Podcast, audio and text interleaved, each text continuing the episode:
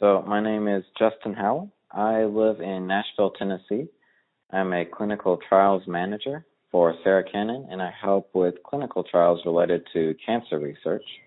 So, uh, pretty much every position I've had has been related to cancer research, as that's a passion of mine. I'm also a self proclaimed devout Christian.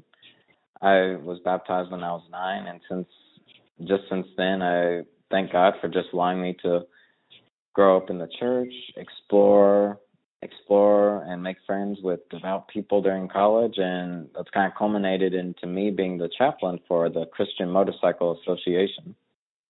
Uh, but otherwise, that's a small blurb about myself. College was college was definitely the time where my faith really picked up because, like I said, I was able to be surrounded by people who could help me grow, people who could help me explore my faith. I guess in middle school and high school, I would still call myself a Christian, but I was definitely like stagnant. And I definitely, mm. and I think there's like several verses, especially in James, about being a teacher of the law, um, and just having just having your faith shown by works. I feel like I had the faith, but I didn't do a whole lot with it. Um, I think we're called to be more like Christ-like, but I kind of I don't know. I didn't like I said I didn't do anything with it. I didn't really grow in the Word. I think something you, that really helped my faith was like just being surrounded by people that did help me realize that. What did they help you to realize? For a lot of the people, I guess in college, um, it, a big part started when I went to Louisville, Kentucky. In college, like we I got involved with international students with the Baptist Campus Ministry. And from there, I kind of saw just the impact Christianity was supposed to have on other people. Like it was supposed to be something that you passed on or encouraged one another with, not just something that you kept. And I guess that was what I was kind of dealing with. I think that's a big part about growing in faith is you have to have accountability or have to have people to bounce ideas off of or just help you along the way. Hmm. So even though I got baptized at nine, I really want to say like a lot of my growth happened when I was in college. Is there anything that's hard for you to believe on your journey of faith? Hmm. I think sometimes it's very hard to remember the promises that God does have for you when you're a young Christian, it definitely feels like God is in everything, which He is for sure. But as you become more of a mature Christian, you kind of get hit by, I guess you kind of finish the honeymoon phase, and you kind of get hit by the realities of life that sometimes work is a little more difficult than you remember, or people aren't there as often as you expect them to be, or sometimes you just get hit by anxiety every especially nowadays with an overload of information you kind of just get hit by anxiety by everything going on. Um and you kind of wonder where god is and every where god is because you kind of the bible does say that his kingdom is supposed to be moving but it's so hard to see sometimes with everything going on. You kind of have to realize that god doesn't promise to take all the bad things out of your life. He promises to be there during the hard parts and promises that he'll give you the strength to overcome it. So I feel like sometimes it's very difficult to remember that on a daily basis at least. So what what helped you during those times? Like what sustained you? I definitely think a certain level of accountability was necessary. Because when you're left by yourself, like it's very easy to like be left alone with your thoughts, just uh, everything bouncing off in your head for the enemy to kind of plant their own thoughts. So when you don't have that support, um, it's very hard to remember that God's there for you because God, I no man is an island. I think God puts people in your life to help help support you. And it's like where two or three are together, God God is there with them. So you definitely need people to help remind you just to take that burden to help you I don't know, just uh help you keep going.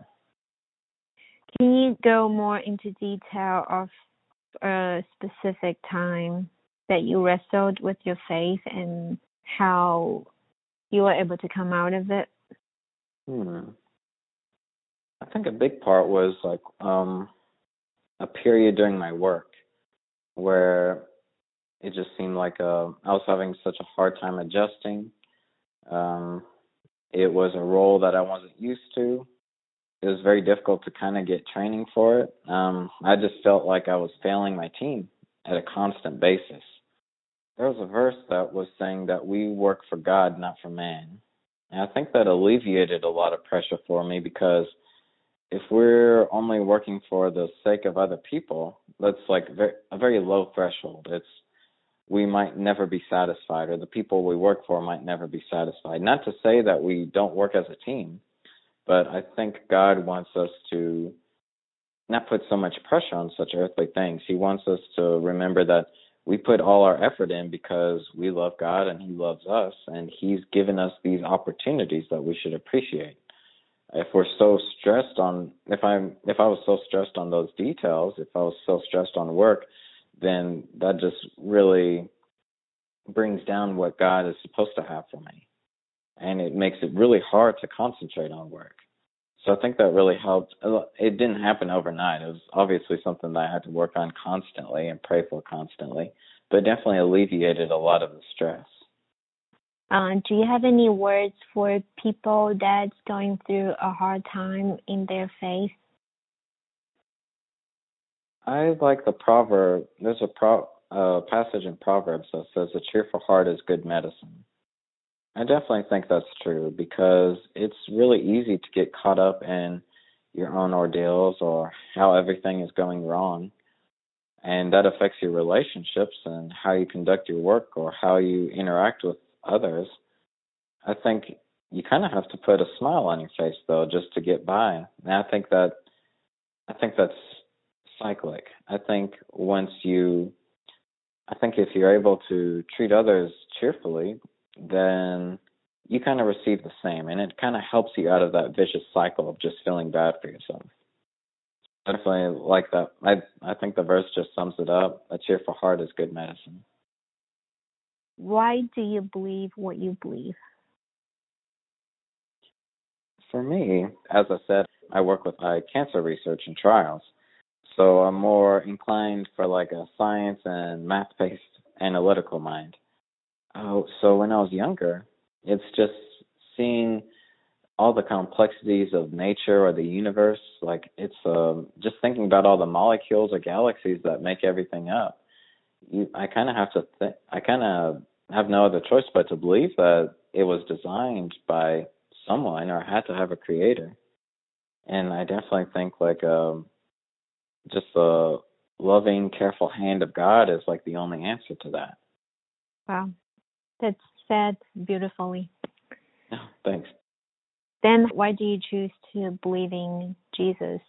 Because there are lots of other religions too. That's a good question. I definitely think it's uh, twofold. Uh, one of them is just the just kind of the uh, put like the focus on relationships for in Christianity, like a relationship with God, a relationship with Jesus. Like uh, for a lot of other religions, sometimes there's a very there's a huge detachment of between God between gods and people. But for Christianity, like if there is a creator, there uh, let me back up a little. There's a there are some theories about the there are different worldviews and theories about the creation of the universe and their relation to a creator. One of them is kind of called the clockwork theory, and that's where God pretty much set up. God is like a clockmaker. He set up the universe, wound it up, and kind of let it go. But if there was a creator, you'd think that he has some more interpersonal relationships with his own creation. So I think of the the big focus is on Christianity of God actually taking an interest in His creation or sending down um, Jesus as God in human form is very important part of that relationship as well.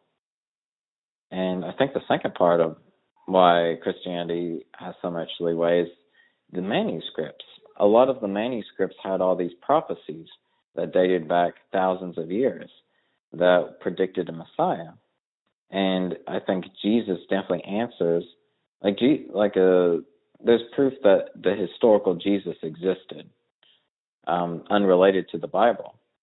And I think all the transcripts and manuscripts for the Bible, uh, for the New Testament, definitely support all the prophecies and what the prophets were saying that a Messiah would do when they when they returned. And I think there's just so much there's so much paper and stories that support that that I think it's a very plausible part of history. Can you answer the question from more of what you know about God, like your personal experience? Oh, I see. I just have to fall back on everything I said before because even though because just like um having God there for when work is when work is not going so well or when I have relationships that is nothing short of a God given thing. Those are all like very personal revelations to me because I find relationships very interesting how they occur because you have to be at a specific place at a specific time in order to meet that person and make those relationships. And just seeing like all the people God has brought into my life and like with all the international students at UAB or all the motorcyclists that I coincidentally met one day, I think I think it's nothing short of like a God given thing. Because it's I could have missed them completely, but I am who I am today because of all the relationships that God has put into my life.